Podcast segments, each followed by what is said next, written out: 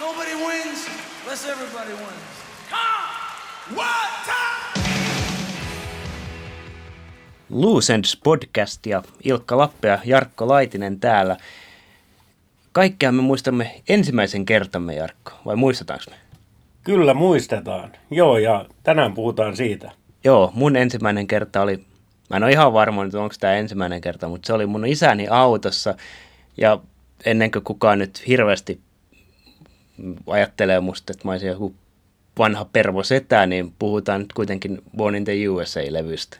Mä kyllä ihan kotona tutustuin tähän, mutta iso siskoni oli merkittävänä tekijänä, että hän tutustutti minut tähän kasettiin silloin. Mua harmittaa, että kasetti ei ole enää tallella. Se, sitä olen etsinyt muun muassa siitä muuttolaatikostani, joka on ollut vuodesta 98 alkaen pakattuna ja se on edelleen pakattu. Meillä oli, koska isäni oli vuonna 1984 CBSllä maahantuojana, niin meillä oli tämä CD myöskin niin kuin, en nyt sano, että se oli ensimmäinen Suomessa oleva CD tätä kyseistä levyä, mutta ensimmäisiä.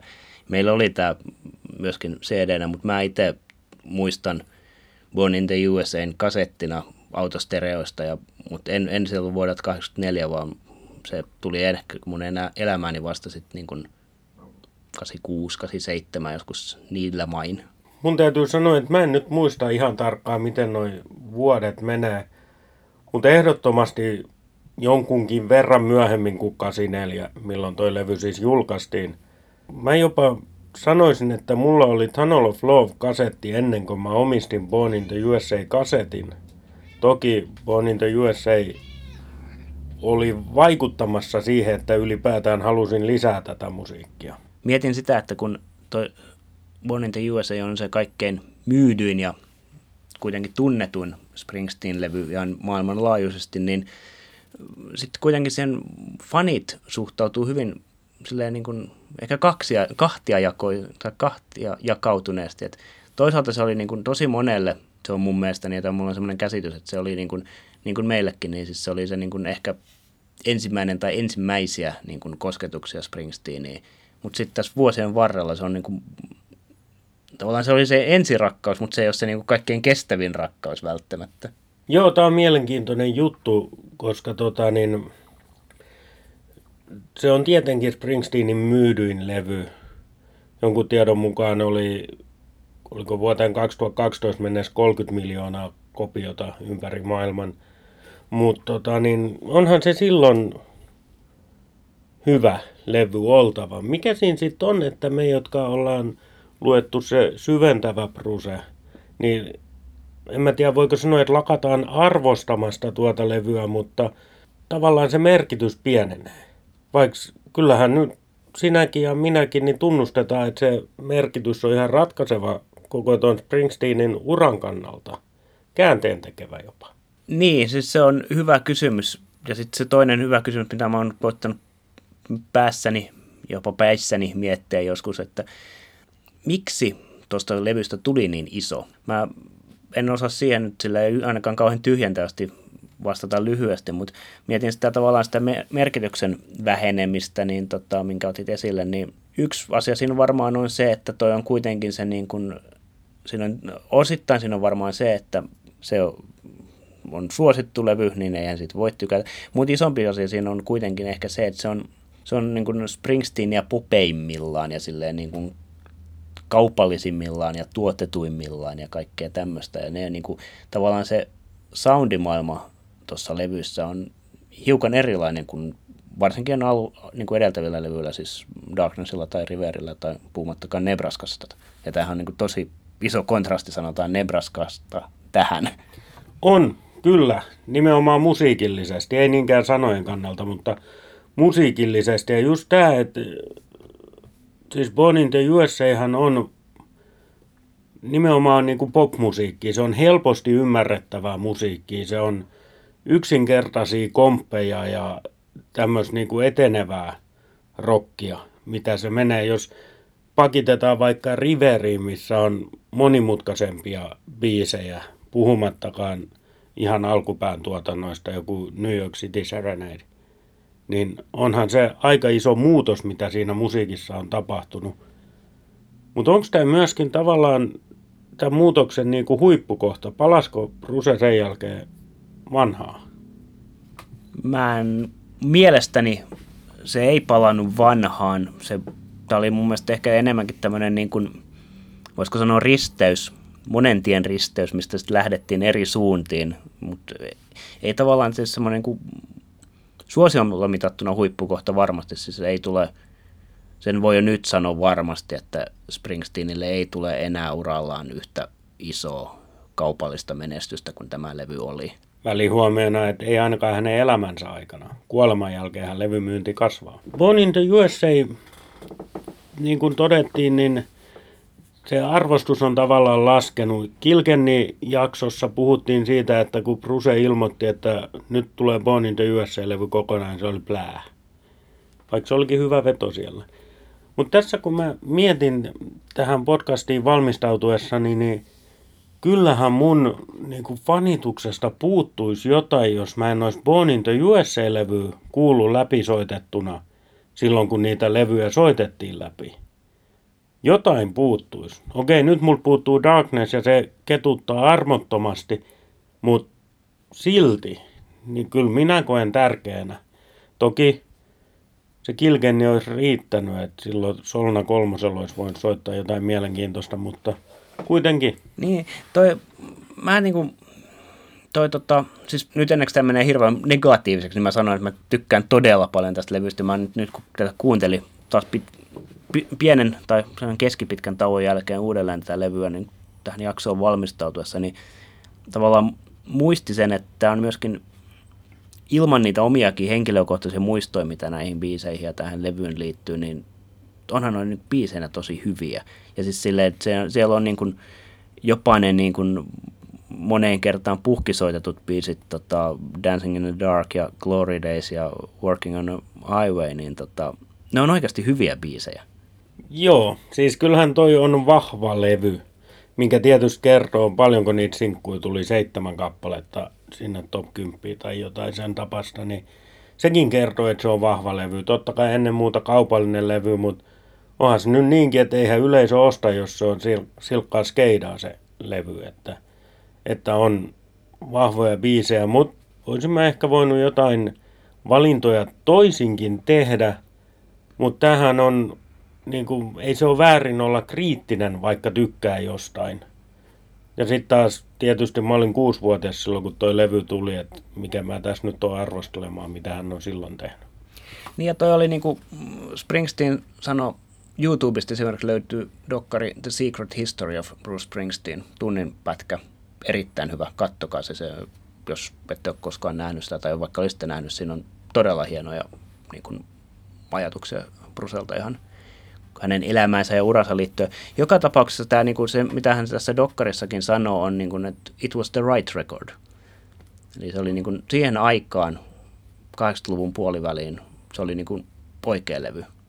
Ja siihen, se kieltämättä siis, okei, okay, siis yksi asia, minkä takia sitä ei välttämättä arvosteta niin kuin näiden pitkän brusen lukeneiden kesken on just niin kuin 80-lukulainen soundimaailma ja tuotantotapa, mitä siinä on – mutta tota, mun mielestä niin, niin kuin se, ne, on, ne on jopa tänä päivänä on mun mielestä ihan niin kuin relevantteja. Tietysti okei, mä tykkään 80-luvun soundista yli, ylipäätään, että siinä on tämmöinen ns. ongelma ihan henkilökohtaisesti mulla, mutta tavallaan, että se, kun siinä ajatellaan, että siinä oli 80-luvun alkupuolella, siinä tuli Thriller ja sitten Madonna oli pinnalla, Prince julkaisi erittäin kovan levyn näin edelleen, niin tavallaan niiden joukossa Bruce, niin se, se oli just semmoinen levy, mitä se ura tartti siinä kohtaa. Niin, ja jos mietitään näitä, siis siinähän oli just Thriller ja Prince ja sitten Bruce. Nämä kolme levyähän piti niitä ykköspaikkoja vuoron perään. Eiköhän sitä Thrilleria arvosteta edelleenkin? Eiköhän sitä Princeä edelleenkin? Miksi tätä levyä ei arvosteta? Miksi tämä on muka vähemmän niin kun se on kummallista minun mielestä, että tätä väheksytään, koska tämä on niin 80-luvun soundi tai kaupallista. No hemmetti, mitä se Trilleri on, joka oli pitkään kaikkien aikojen myydyin levy ennen kuin Eagles ohitti sen, mutta tää, tässä on tämmöinen dilemma, mikä välillä pohdituttaa mua ja mä en ole ainakaan keksinyt vastausta. Mä luulisin, että se yksi syy, minkä takia tota levyä ei arvosteta niin paljon kuin näitä mainitsemia, on se, että on, jos verrataan nyt esimerkiksi Purple Rainiin tai, tai, tai Thrilleriin, niin tota, tämä on ristiriitaisempi levy. Tää, ja niin kuin silloin jo aikanaan tämä ymmärrettiin väärin, ja ennen kaikkea nimibiisi ymmärrettiin väärin. Siis se tavallaan se niin kuin väärin ymmärrys myöskin, ei se välttämättä ole koko syy, mutta mun mielestä ja mä uskon, että se niin kuin osaltaan selittää sitä, että minkä takia että tämä ei niin kuin nähdä niin kuin esimerkiksi thrillerin verosena mestariteoksena. Niin, tota, Born in the USA-albumia kun kuuntelee, tai en mä tiedä saako puhua albumista, jos kuuntelee iTunesin kautta tallennettua CD-levyä, mutta sitä kun kuuntelee ja lukee noita sanoja, niin sehän on hyvin ristiriitainen albumi.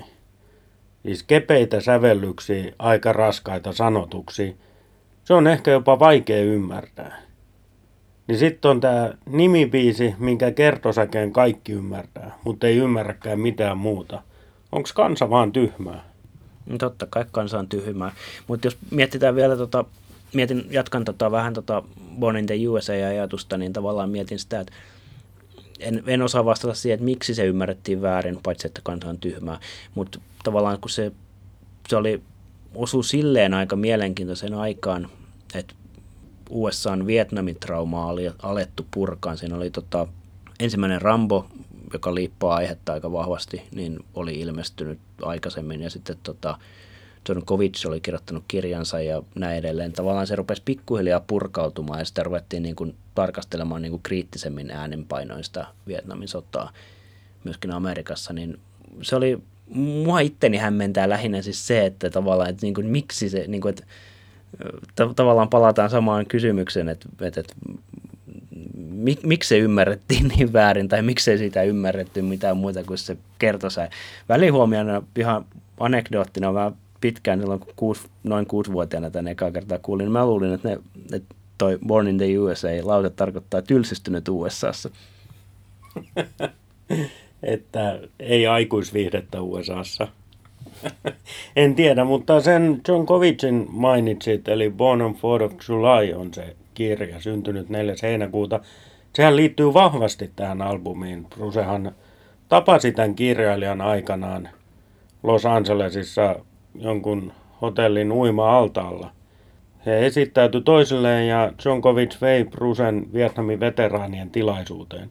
Ja se tilaisuus vaikutti niin paljon Bruceen, että hänen oli pakko tehdä jotain. Ja lopputuloksena oli Born in the USA 5. Näin Bruce itse henkilökohtaisesti minulle kertoi Broadway-showssaan. Ja niille, mitäs niitä oli, pari tuhatta, kun sinne mahtui sinne saliin? Alle tuhat. Ei puhuta niistä muista. Se tuli suoraan mulle henkilökohtaisesti.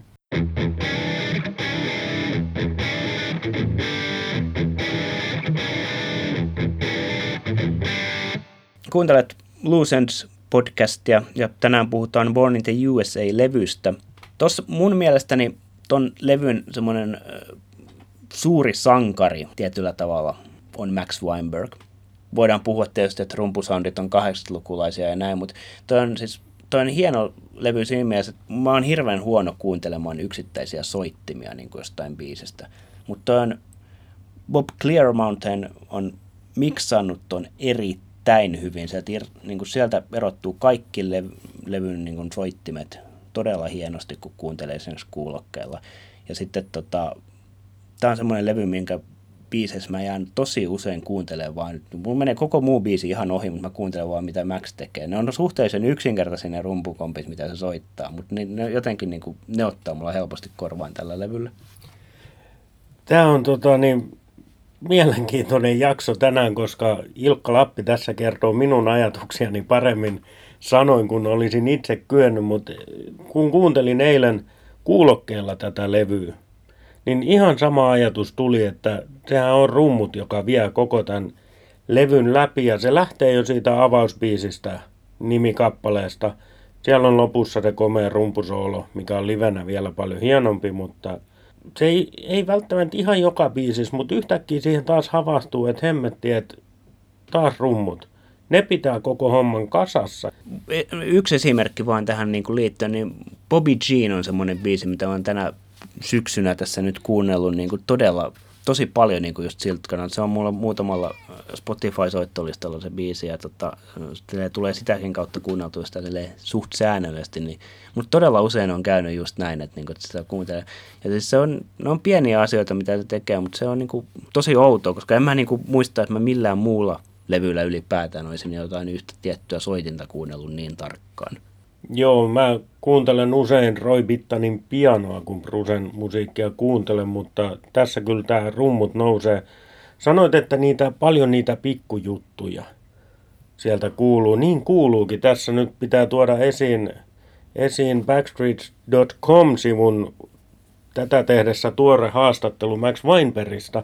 Ja hän tuo siinä esiin, että jo siellä varhaisina aikoina niin näihin pikkujuttuihin paneuduttiin paljon. Ja se oli just tärkeää. Hän käyttää itse Max Weinberg siis itsestään nimitystä tai sellaista luonnehdintaa, että hän on taitava imitaattori.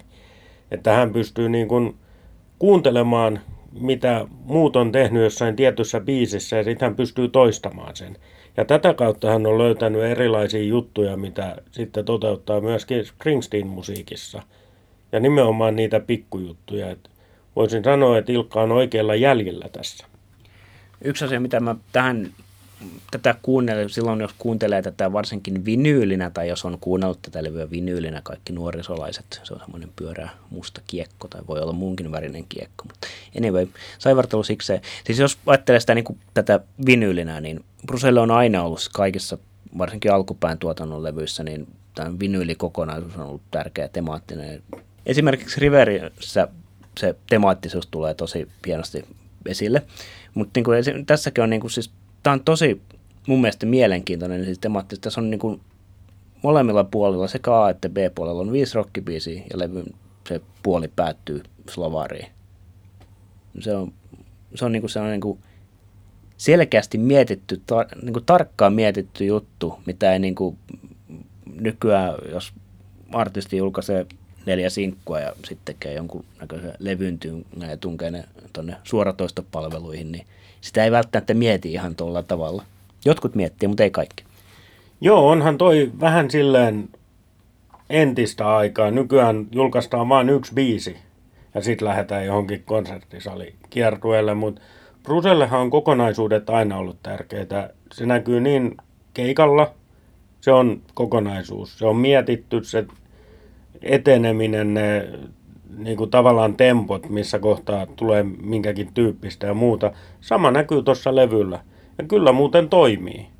Ja vaikka mä en oo, mullakin on jossain ainakin ollut toi levy LPnä. Vaimoni väitti, että olen antanut sen hänelle ja hän kysyi, että missä se on, mutta en osannut vastata.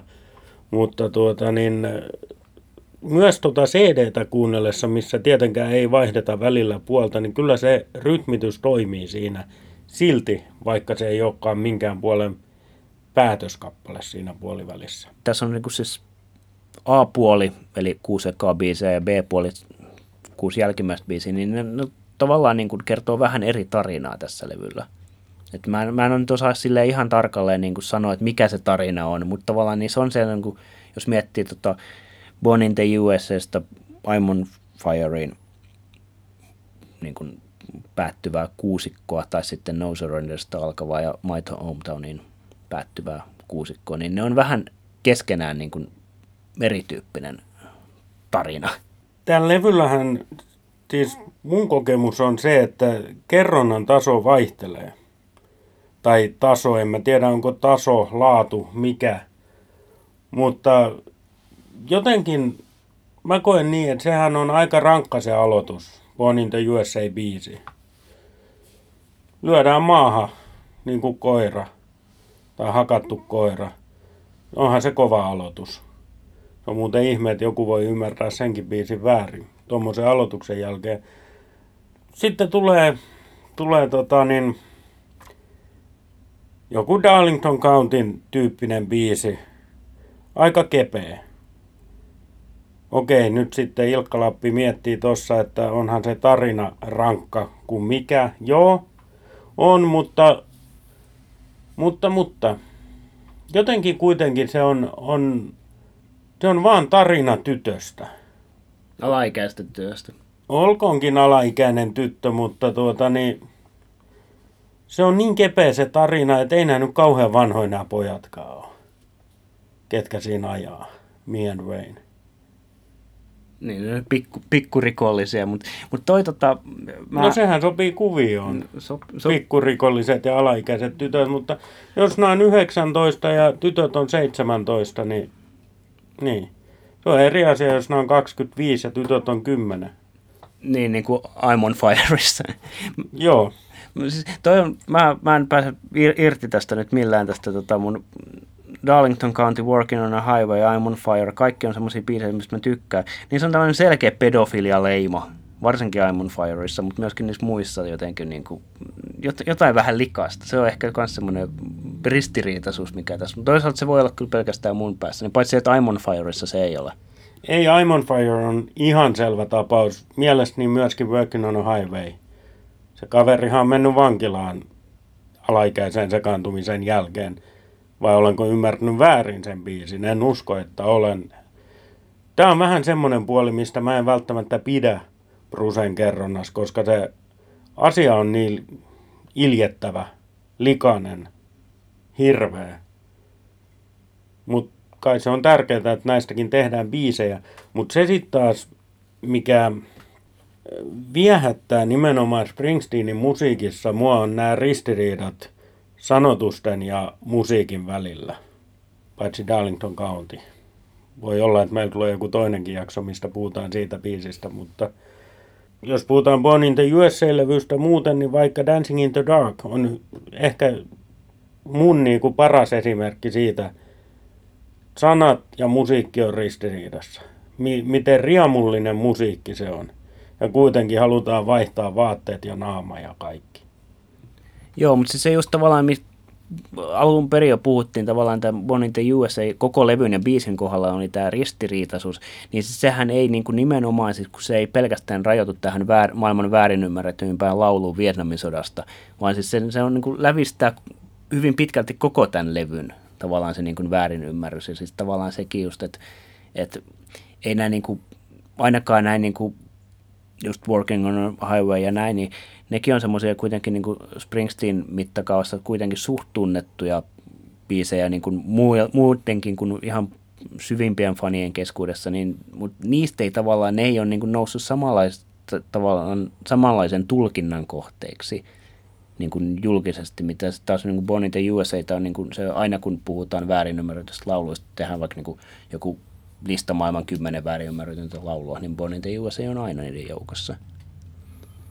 Ja I'm on fire, siitähän loistaa suomenkielinen Raimon Faija. Jo siinä tulee, niin kuin se on tavallaan käännetty ihan eri kontekstiin koko biisi, koska se vaan sointuu paremmin suomen kielellä, tämä Raimon Faija. Joo, likainen biisi. Joo, mutta tosi hieno biisi.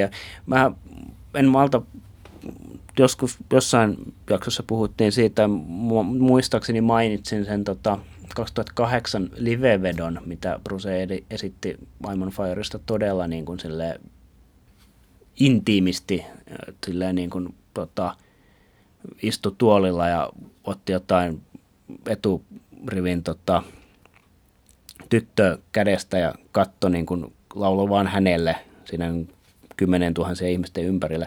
Miettinyt sitä niin kuin jälkeenpäin, siis se on todella, siis muutaman kerran sen kokeneena, niin se oli niin kuin tosi, tosi hieno hetki niillä keikoilla, mutta sitten se niinku, koska ne tytöt oli aina niinku, mitä ne eturivin tytöt on parikymppisiä ehkä yleensä, sitten on muutamia 25-vuotiaita, terveisiä teille. Mutta tota, et sit siinä on 60 mies, joka niin kuin laulaa tästä pedofilia-biisiä parikymppiselle.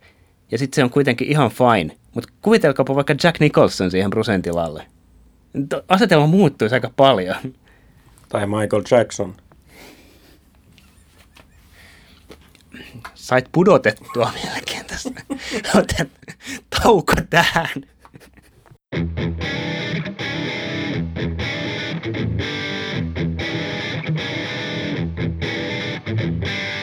Kuuntelet Loose podcastia Puhutaan Born in the USA-albumista. Ilkka jonkun verran on käyty sitä jo läpi. Mitä me seuraavaksi? Ristiriitainen albumi on vähän käyty biisejä läpi soittimiin. Mitä muuta? Joko pitää mennä kansikuvaan? Ei mennä vielä, mä voin tähän ottaa tämmöisen niin kuin, mulle itselleni tietysti niin kuin, jo ennen, ennen kuin menin kihloihin, niin No Surrender oli jotenkin aika, toi on jännä, siis aloitan tässä vähän kauempaa, toi on jännä levy silleen, että jos tavallaan pelkästään niin kuin, pelkästään jollain tavalla niin kuin isoja ja merkityksellisiä biisejä. Okei, okay, ehkä ei Cover Me, se on mulle semmoinen, mikä on vähän niin kuin skip. Mutta niinku, mut muuten tavallaan niinku semmoisia niinku, just No Surrender, Bobby Jean, se on tämmöinen niin kuin ikuinen pari. Ja sitten Bobby Jean tietysti Little Steveniin liittyen niin kuin iso biisi tällä levyllä. No Surrender on aina mulla ollut semmoinen niin ystävyyden ja yhteenkuuluvuuden ylistys. Ja sitten tosiaan menin kihlauttamaankin nykyisen vaimoni sen soidessa Tukholmassa. Niin se nosti sitä biisiä ikään kuin. Tavallaan tässä rupeaa niin kuin, näitä kerroksia rupeaa olemaan tästä, tätä levy on käytännössä ollut melkein koko mun elämäni mun elämässäni, niin näitä rupeaa olemaan tämmöisiä niin kuin henkilökohtaisuuksia aika paljon ladattu tähän levyyn. Tämäkään ei nyt johtunut, niin kuin, ei tässä nyt, tämä tarina ei nyt taas johdattanut yhtään mihinkään. Mutta. Johdatti se siihen, siis tätähän Springsteen-musiikki nimenomaan on, se on elämän soundtrackia. Ja näin se tuntuu Ilkka sunkin kohdalla olevan – ja näiden biisien kautta aina menee johonkin tiettyyn paikkaan. Cover Me on biisi, josta mä pidän kovasti. Sulla se on skippibiisi. Mä menen aina johonkin paikkaan, kun mä kuuntelen sitä tai, tai johonkin tunnelmiin. Kyllähän tämä lyö läpi koko levy. Niin kuin aikaisemmin sanoin, jos se mä olisi kuullut sitä läpisoittoa, niin jotain puuttuisi. Kyllä, kyllä se on hyvin tärkeä levy. Joo, no siis hyvä tai kiva, että otit tuon esille, koska nyt sä taas sitten sanaisit minun ajatukseni paremmin kuin minä pystyn tekemään näköjään. Niin tota, mutta se just tämä, mitä sanoit, että tietyt biisit vie tiettyihin paikkoihin ja ne on just niin kuin, ne on eri ihmisille eri biisejä.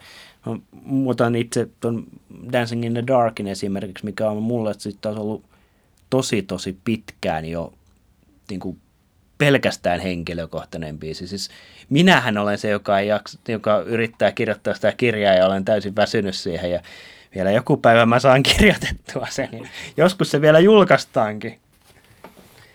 Dancing in the Dark on sellainen biisi, joka, joka tota, niin, on ehkä niin kuin minun perheessäni, eli vaimoni ja minä muodostamme perheemme, niin väärin ymmärretty biisi Vaimonihan pitää siitä. On käsittääkseni hänen biisinsä Springsteenin tuotannosta, jota hän tuntee yllättävän paljon. Mutta tota, niin, just se, mistä aikaisemmin puhuttiin, mistä siinä oikeasti lauletaan, versus se musavideo, missä Courtney Cox tulee Brusen kanssa tanssimaan, minkä jälkeen kaikki tytöt haluaa olla Courtney Coxeja, niin tota, niin varmaan osa pojistakin.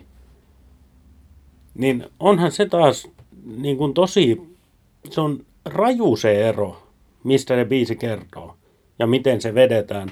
Ja varsinkin, en mä tiedä voiko sanoa nykyään, mutta viimeisimmillä kiertueilla se on vielä kasvanut musiikillisesti ja vielä vähän lisää tempoa ja vielä vähän lisää iloisuutta siihen musiikkiin.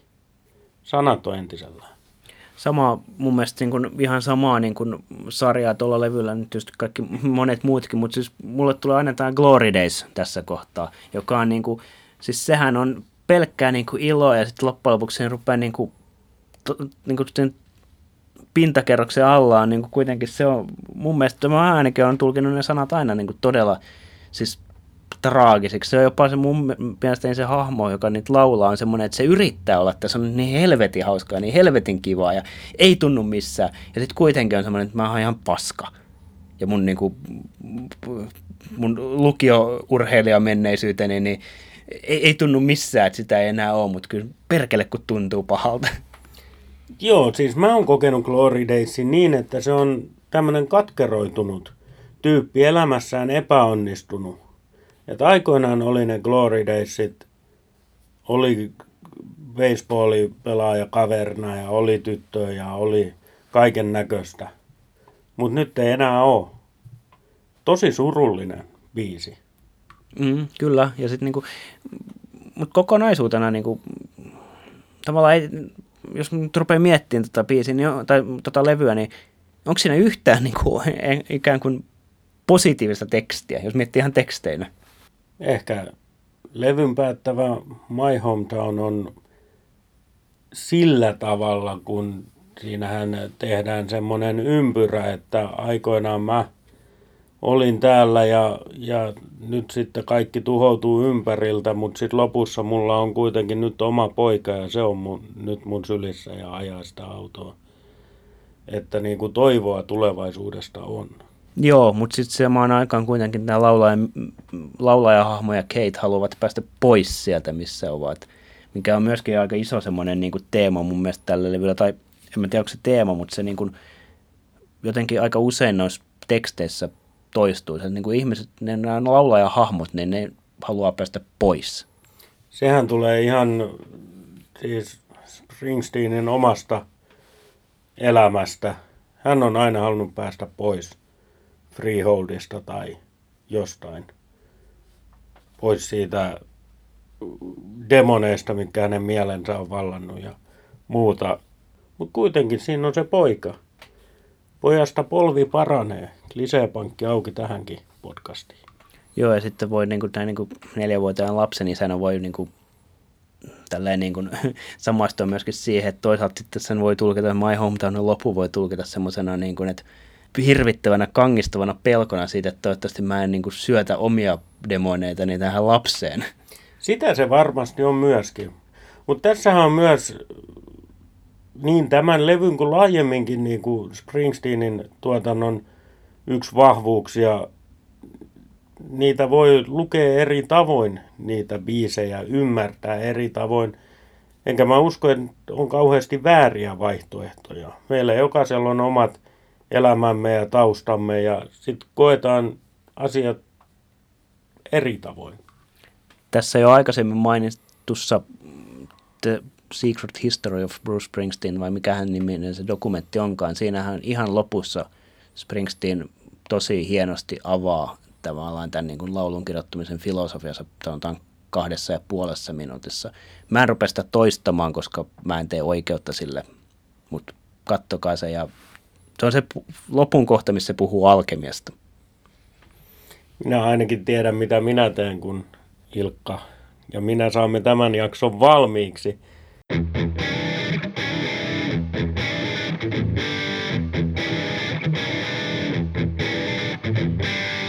Eteenpäin. Born in the USA-levy on Lucens podcastin käsittelyssä. Niin, kansikuva. Siinä on takamus. Mutta onhan toi kova tota, niin toi lippu, mikä siinä on. Toi, toi on tosi vahva, toi kuva. Ol, olkoonkin takamuksesta kuka vaan mitä tahansa mieltä. Mutta toi lippu, koko albumin nimi ja kaikki näin. Tosin onhan jotkut väittänyt, että se näyttää siltä, että Springsteen kusee jenkkilipulle tuossa kannessa. Mulle ei ole koskaan tullut sitä mieleen, mutta eilen luin internetistä tällaisen asian ja ja, ja Bruce on itse todennut siihen, että asia ei ole näin. Toi ei ole semmoinen kansi, mikä mulla olisi työpöydän, tai työpöydän yläpuolella, mutta se on ihan varma, että silloin kun toi on ilmestynyt toi, niin onhan se semmoinen, niin kun, jos ajattelee tätä niin kun selaa levyjä niin kun levykaupassa ja toi osuu, niin kyllähän se nyt on semmoinen, mikä kiinnittää huomioon. Ja siinäkin mielessä se on niin kun oikea kansi oikean levyyn. Mä tykkään tuommoisesta simppelistä värimaailmasta aika usein. Tämmöisestä, nyt kun me katellaan tota CD-levyn kantta, niin toi olisi vielä näyttävämpi toi kansi tietty siinä älppärissä, kun se on isompi. Satuitko Ilkka huomaamaan, Rusella on toi lippalakki tossa, niin netissä kiersi vähän aikaa sitten tarina, että miten se lippalakki on tuohon päätynyt tuohon takataskuun tai jos jälleen kerran näitä mä oon mielestäni joskus lukenut tämän. Vaimo sanoisi kotona että tässä kuvittelet lukeneesi jotain, mutta mä en, mä en, mulla on semmoinen olo, että mä oon kuullut tämän tarinan, mutta mä en muista sitä. Mä en muista, mikä sen tyypin nimi oli, oli tota niin, eikä sitä näkynyt siinä Facebook-videossa, minkä näin, missä tavallisen näköinen mies sanoi, että, että tota, niin hän tapasi Brucen ja he oli jotain hyvän päivän tuttuja ja jossain, jossain sitten tapasivat ja Bruce oli vaan pyytänyt, että, että hei, että sulla on toi lippalakki tuossa autossa, että voiko mä ottaa se? Että se, joo, joo, ota vaan, siinä on sun lippalakki. Ja seuraavan kerran, kun he tapasivat, niin Bruce tuli ja sanoi hänelle vaan, että, että your cap is history. Ja hän ei ymmärtänyt, mitä sillä tarkoitetaan ennen kuin sitten eräs tietty levy julkaistiin. Jos ajattelee tai kuvittelee tämän levyn kannen ilman tota lippistä, niin tavallaan mitä se lippis tuo siihen lisää, koska se on niin kuin ihan keskeinen elementti sitä kantta. Niin, ehkä siinä on joku, että muuten se olisi vaan perse siinä kuvassa. Ja sitten toisaalta niin onhan siellä se biisi, missä lauletaan baseball-pelaajasta. Niin, no joo, kyllä tietyllä tavalla nämä merkittävä ja meille kaikille rakas Glory Days tulee silleen niin kuin, keskeiseksi osaksi levyä. Pakko sanoa nyt tuossa levyn kannesta vielä, YouTubesta löytyy sellainenkin kuin, minkähän vuoden Emmy Gaalaan oli tehty tämmöinen video, missä silloin pinnalla olleet Glee-sarjan tähdet vetää Bond Runin. Se on hauska video, se katkaa YouTubesta, Glee Bond Run löytyy varmasti. Siinä ne toisintaa hauskalla tavalla tuon levyn kannen. Toimii hyvin. Tämähän oli, eikö se ollut se sama, missä oli tämä Jimmy Fallon? Oli juuri näiden Glee-tyyppien kanssa siinä. Kyllä, Jimmy Fallon on, on solisti siinä sitten lopuksi. Pitäisikö meidän tässä lyödä jollain tavalla Bon in the USA-levyä läjään? Mä en ainakaan keksi itse mitään lisättävää. Mun on pakko lisätä yksi asia. Kun mä eilen luin Wikipediaa ahkerasti, niin tiesin jo ennestään, mutta nyt mä osaan sanoa tämän täsmällisemmin. Bond in the USA on ensimmäinen USAssa valmistettu kaupallinen CD-tuote. Ja niinpä Tuon kansivihkon takaosassa on myös käyttöohjeet tai tämmöiset, että näin pidät puhtaana. Tai jos tulee sormenjälki, niin tee näin ja älä käytä muihin levyihin tarkoitettuja liuottimia, se saattaa vahingoittaa levyäsi. Hauska yksityiskohta. Silloin CD oli uusinta uutta ja nykyään kai kohta täytyy sanoa, että Jonnet ei muista mikä on CD. Ja mulla on tosiaan ensimmäinen versio tästä kyseisestä levystä CD-yhdessä, niin se toimii edelleenkin. Puhuttiin siitä aikana, että CD-levyt ei kestäisi kuin 25 vuotta. Mun Born in the USA kestää edelleen ja kuunneltu on. Anekdoottina vielä se, että Suomessa ensimmäinen julkaistu CD-levy oli Riki Sorsan kellot ja peilit. Kommentoikaa Twitteriin tai Facebookiin, jos tiesitte tuon. Minä en tiennyt. Aika pudottava tieto. Se kertoo siitä, että Ilkka Lappi on asiantuntija mitä tulee musiikkiin. Ja monen muuhunkin asiaan. Eiköhän nyt ole aika päättää tämä jakso. Tuliko kaikki tarpeellinen sanottu? Born in the USA, kova levy. Se täytyy vielä sanoa, kun mä puhuin siitä, että onneksi kuulin levyn kokonaisena silloin, kun niitä soitettiin kokonaisena. Kyllähän se eka kerta, kun kuuli Born in the USA-biisin full band-versiona, niin olihan se erityinen juttu. Helsinki 2008 oli mulla se. Se tuli aika puskista silloin. Koska me ei näköjään osata lopettaa tätä jaksoa sillä järkevästi, niin lopetetaan se epäjärkevästi. Kissa tiputtaa asioita täällä, ei anneta sen heilletä. Hei Boris. Tota, niin, siis nopea summa. Me ei ole käyty Downbound, train, Downbound Trainia ja, ja, ja I'm Going Downia ei ole mainittu millään tavalla. Ne on mun mielestä molemmat tosi hienoja levyjä ja tosi hienoja biisejä. Ja siis kokonaisuutena toi on hämmentävän tasalaatuinen ja oikeasti hyvä levy. Ei se edelleenkään nyt, se, jos pakko näitä nimetä, niin ei se nyt ole siinä mun top kolmosessa niin nykyisellään, mutta se on, niin kuin aluksi sanottiin jo, se on ensirakkaus ja ensirakkauden ja ensimmäisen kerran muistaa aina. Downbound Trainhan on hienoimpia biisejä Brusen koko tuotannossa. Mä tykkään todella paljon siitä biisistä. Tietysti iso osa sitä on ekalla Bruse-keikalla, niin, niin kuin podcastia kuunnelleet tietää, Ilkkakin liittyy siihen vahvasti. niin siellä kuultu Hampurissa 2003 12. kesäkuuta kuultu tota, niin Downbound Train. Se kolahti todella kovaa. Edelleen, jos mä haluan kuunnella Downbound Trainia livevetona, niin mä yleensä kaivan YouTubesta sen. Se kuva on kamalaa kuraa siinä, mutta se on jotenkin, siinä vedossa on jotain, mikä iskee kovaa ja, ja biisihän on upea. Se on todella hieno biisi. Nyt lopetetaan tämä. Kiitos kun jaksoit kuunnella näitä epämääräisiä hölpötyksiä tänne asti. On Jarkko Laitinen ja Ilkka Lappi on tässä mun vieressä. Tämä on Lucent Podcast. Kiitos ja moi. Moi.